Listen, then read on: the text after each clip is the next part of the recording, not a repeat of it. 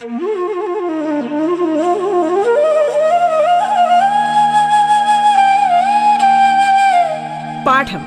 കേട്ടു പഠിക്കാൻ റേഡിയോ കേരളയിലൂടെ.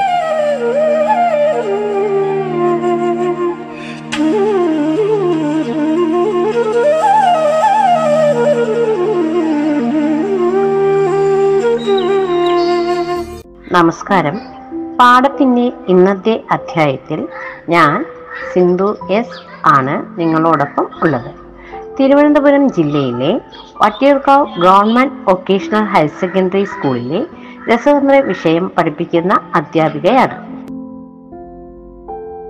എല്ലാവരും രസതന്ത്ര പരീക്ഷ എഴുതുന്നതിന് വേണ്ടിയിട്ട് തയ്യാറായി കാണുമല്ലോ. കഴിഞ്ഞ ക്ലാസ്സിലെ പാഠത്തിന്റെ ആദ്യ ഭാഗത്തിൽ ഒന്നാമത്തെ പാഠഭാഗത്തിൽ വരുന്ന പ്രധാനപ്പെട്ട കുറച്ച് ചോദ്യങ്ങളും അവയുടെ ഉത്തരങ്ങളുമാണ് വിശദീകരിച്ചത്. അടുത്തതായി രണ്ടാമത്തെ പാഠഭാഗമായ രാസബന്ധനത്തിൽ വരുന്ന കുറച്ച് ചോദ്യങ്ങളും വിശദീകരണവും നോക്കാം. ആദ്യമായി ഈ പാഠഭാഗത്തിൽ നിന്നും സ്ഥിരതയുള്ള മൂലകങ്ങളെ കണ്ടെത്തുന്നതിന് വേണ്ടിയിട്ടുള്ള ചോദ്യങ്ങളായിരിക്കാം ചോദിക്കുക. അത്തരത്തിലുള്ള ചോദ്യങ്ങൾ അഷ്ടക ഇലക്ട്രോൺ വിന്യാസം അനുസരിച്ചിട്ടാണ് ഉത്തരം കണ്ടെത്തേണ്ടത്. അതായത് ഭാഗ്യതമ ഷെല്ലിൽ എട്ട് ഇലക്ട്രോൺ ഉള്ള ആറ്റങ്ങൾക്ക് എപ്പോഴും സ്ഥിരത ഉണ്ടായിരിക്കും. ബാഹ്യതമ ഷെല്ലിൽ എട്ട് ഇലക്ട്രോൺ ഇല്ലാത്ത ആറ്റങ്ങൾക്കാണ് സ്ഥിരത ഇല്ലാത്തത്.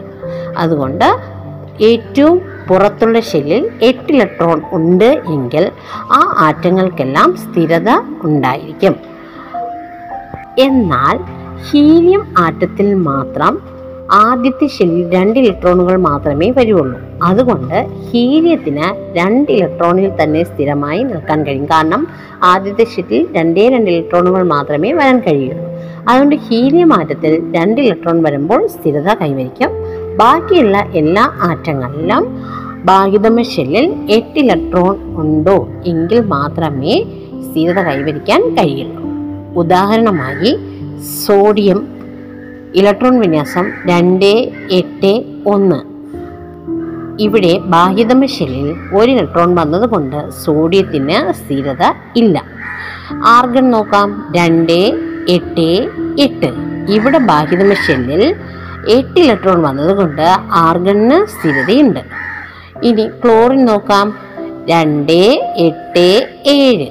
ഇവിടെ ബാഹ്യതമ ഷെല്ലിൽ ഏഴ് ഇലക്ട്രോൺ വന്നതിനാൽ ഇവിടെ ക്ലോറിന് സ്ഥിരതയില്ല. ഇത്തരത്തിൽ ഇലക്ട്രോൺ വിന്യാസം എഴുതി നമുക്ക് ഓരോ മൂലകങ്ങൾക്കും സ്ഥിരതയുണ്ടോ ഇല്ലയോ എന്ന് കണ്ടുപിടിക്കാൻ കഴിയുന്നതാണ്. അടുത്തതായി ഒരു തന്മാത്രയിൽ ആറ്റങ്ങൾ എങ്ങനെയാണ് നിലനിൽക്കുന്നത് എന്നതിനെക്കുറിച്ചാണ് പഠിക്കേണ്ടത്. തന്മാത്രകളിൽ ആറ്റങ്ങളെ പരസ്പരം ചേർത്ത് നിർത്തുന്ന ആകർഷണ ബലത്തെയാണ് രാസബന്ധനം എന്ന് പറയുന്നത്. ഈ ചാപ്റ്ററിൽ നമ്മൾ രണ്ട് തരത്തിലുള്ള രാസബന്ധനങ്ങൾ പഠിച്ചിട്ടുണ്ട്. അയോണിക ബന്ധനവും സഹസംയോജക ബന്ധനവും.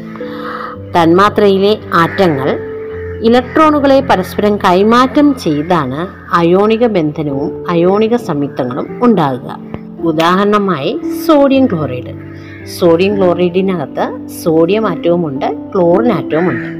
സോഡിയത്തിന്റെ അറ്റോമിക നമ്പർ പതിനൊന്നായതിനാൽ ഇലക്ട്രോൺ വിന്യാസം രണ്ട് എട്ട് ഒന്ന്. ഇവിടെ സ്ഥിരതയില്ല. കാരണം ഭാഗ്യത മിഷനിൽ ഒരു ഇലക്ട്രോൺ ആണുള്ളത് ഈ ഇലക്ട്രോണിനെ ഒന്നീ നഷ്ടപ്പെടുത്തുകയോ അല്ലെങ്കിൽ ഏഴ് ഇലക്ട്രോണുകളെ സ്വീകരിക്കുകയോ ചെയ്യുമ്പോഴാണ് സോഡിയത്തിന് സ്ഥിരത ലഭിക്കുക.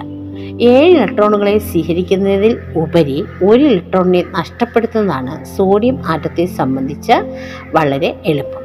അതിനാൽ സോഡിയം ഒരു ഇലക്ട്രോണിനെ നഷ്ടപ്പെടുത്തുമ്പോൾ രണ്ട് എട്ട് ഒന്ന് എന്ന ഇലക്ട്രോൺ വിന്യാസം രണ്ട് എട്ടിലേക്ക് മാറും.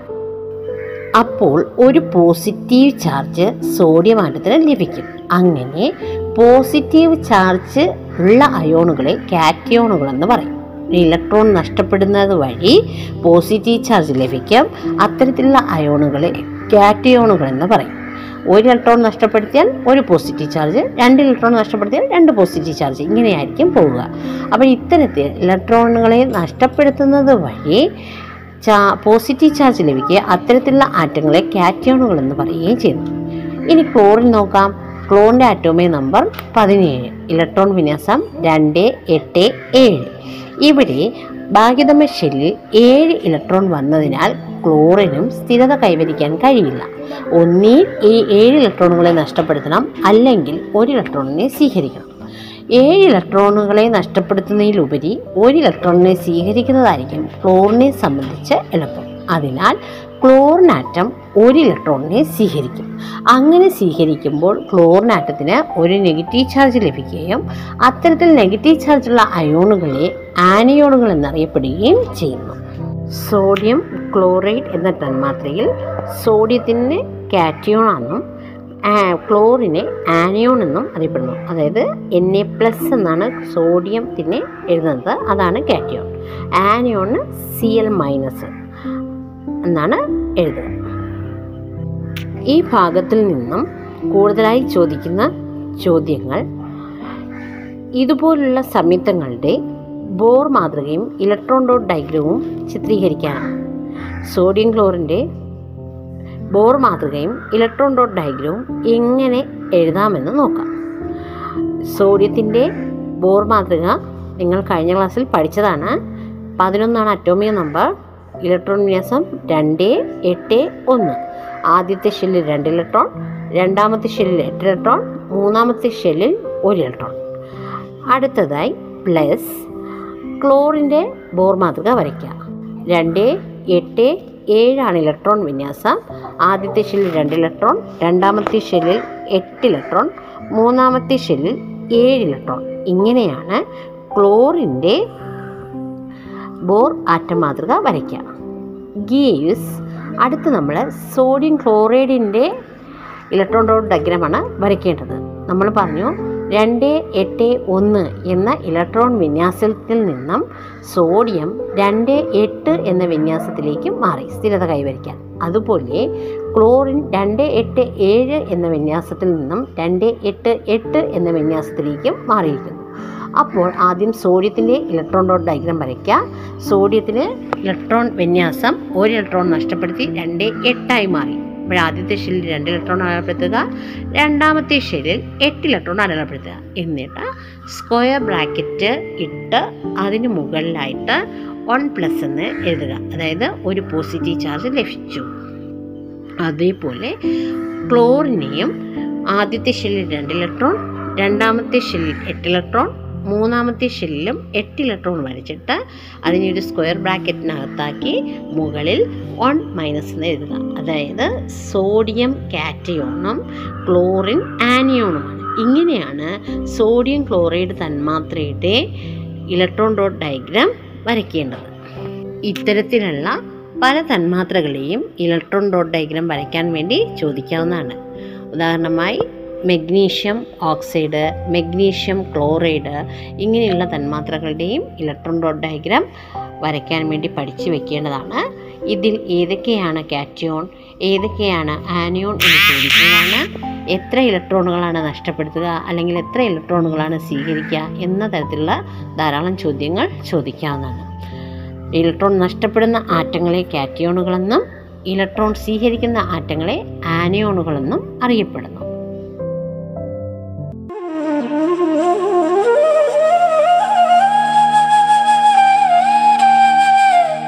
പാഠം കേട്ടു പഠിക്കാൻ റേഡിയോ കേരളയിലൂടെ.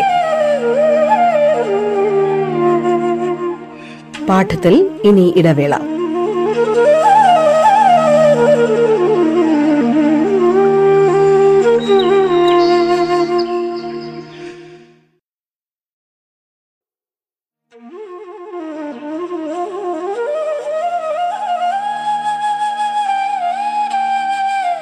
പാഠം കേട്ടു പഠിക്കാൻ റേഡിയോ കേരളയിലൂടെ.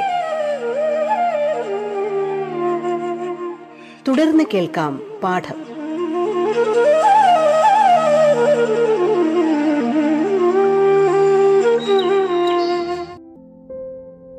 സഹസംയോജക ബന്ധനം. ചില തന്മാത്രകളിൽ ആറ്റങ്ങൾ ഇലക്ട്രോണുകളെ പരസ്പരം പങ്കുവെച്ചാണ് അഷ്ടക ഇലക്ട്രോൺ വിന്യാസം നേടി സ്ഥിരത കൈവരിക്കുന്നത് അത്തരത്തിൽ ഇലക്ട്രോണുകളെ പങ്കുവെച്ച് ഉണ്ടാകുന്ന രാസബന്ധനത്തെയാണ് സഹസംയോജക ബന്ധനം എന്ന് പറയുന്നത്. ഉദാഹരണമായി ഹൈഡ്രജൻ എടുക്കാം. ഹൈഡ്രജന്റെ ആറ്റോമിക നമ്പർ ഒന്നാണ്. ഈ ഹൈഡ്രജന് ഒരു ഇലക്ട്രോണിനെ നഷ്ടപ്പെടുത്താനോ സ്വീകരിക്കാനോ കഴിയില്ല. ഒരു ഹൈഡ്രജന്റെ ഒരു തന്മാത്ര ഉണ്ടാകുന്നതിന് വേണ്ടി രണ്ട് ഹൈഡ്രജൻ ആറ്റവും ഓരോ ഇലക്ട്രോണുകളെ തമ്മിൽ പങ്കുവയ്ക്കും. അത്തരത്തിൽ ഉണ്ടാകുന്ന ബന്ധനമാണ് സഹസംയോജ ബന്ധനം.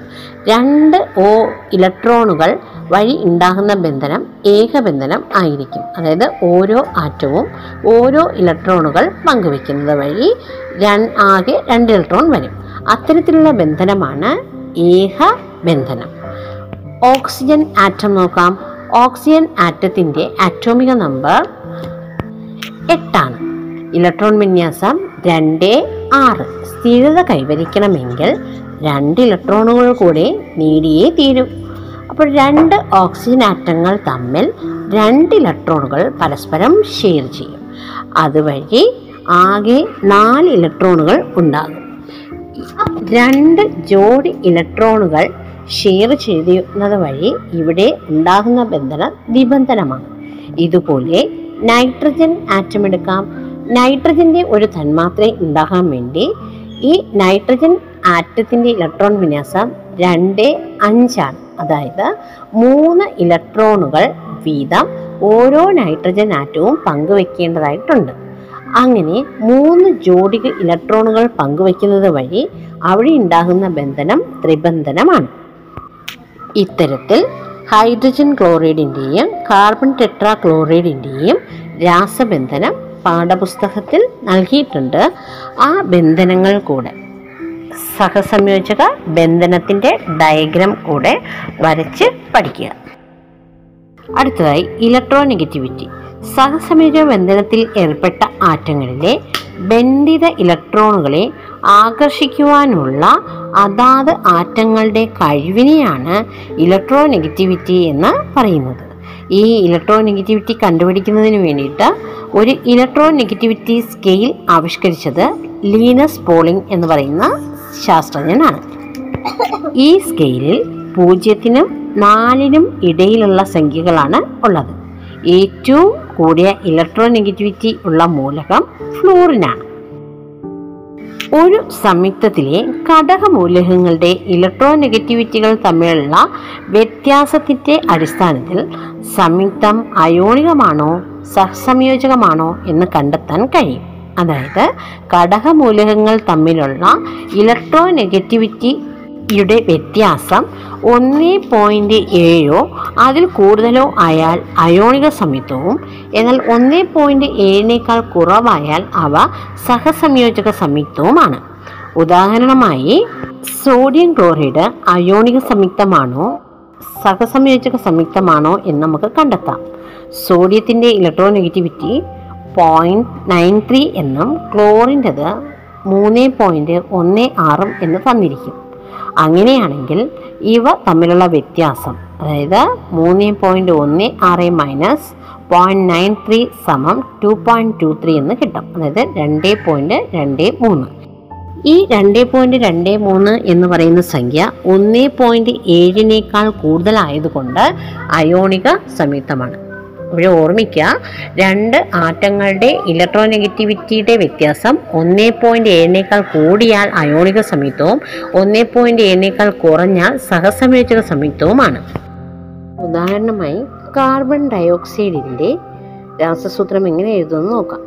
കാർബണിന്റെ അറ്റോമിക നമ്പർ ആറാണ് ഇലക്ട്രോൺ വിന്യാസം രണ്ട് നാല്. അതുപോലെ ഓക്സിജന്റെ അറ്റോമിക നമ്പർ എട്ടാണ് ഇലക്ട്രോൺ വിന്യാസം രണ്ട് ആറ്. ഇതിൽ ഇലക്ട്രോ നെഗറ്റിവിറ്റി കുറഞ്ഞ മൂലകം കാർബണും കൂടിയത് ഓക്സിജനാണ് അതുകൊണ്ട് ആദ്യം സി എഴുതുക രണ്ടാമത് ഒ എഴുതുക. കാർബണിന്റെ സംയോജകതയായിട്ടുള്ള നാല് ഓക്സിജന്റെ താഴെ പദാംഗമായിട്ട് എഴുതുക. അതുപോലെ ഓക്സിജന്റെ സംയോജകതയായിട്ടുള്ള രണ്ട് കാർബണിന്റെ താഴെ പാദാംഗമായി എഴുതുക. സി ടു ഒ ഫോർ എന്ന് ലഭിക്കും. ഇവിടെ രണ്ടിടവും നമുക്ക് പൊതുവായിട്ടുള്ളൊരു സംഖ്യ കൊണ്ട് ഹരിക്കാൻ പറ്റും. അതായത് രണ്ട് കൊണ്ട് ഹരിക്കാൻ പറ്റും. അങ്ങനെയാണെങ്കിൽ സി ടു ഒ ഫോറിനെ രണ്ട് കൊണ്ട് ഭാഗിക്കുമ്പോൾ സി ഒ ടു എന്ന് കിട്ടും. അതിൽ നിന്നും കാർബൺ ഡയോക്സൈഡിന്റെ രാസസൂത്രം സി ഒ ടു ആണെന്ന് കണ്ടുപിടിക്കാൻ കഴിയും. ഓക്കെ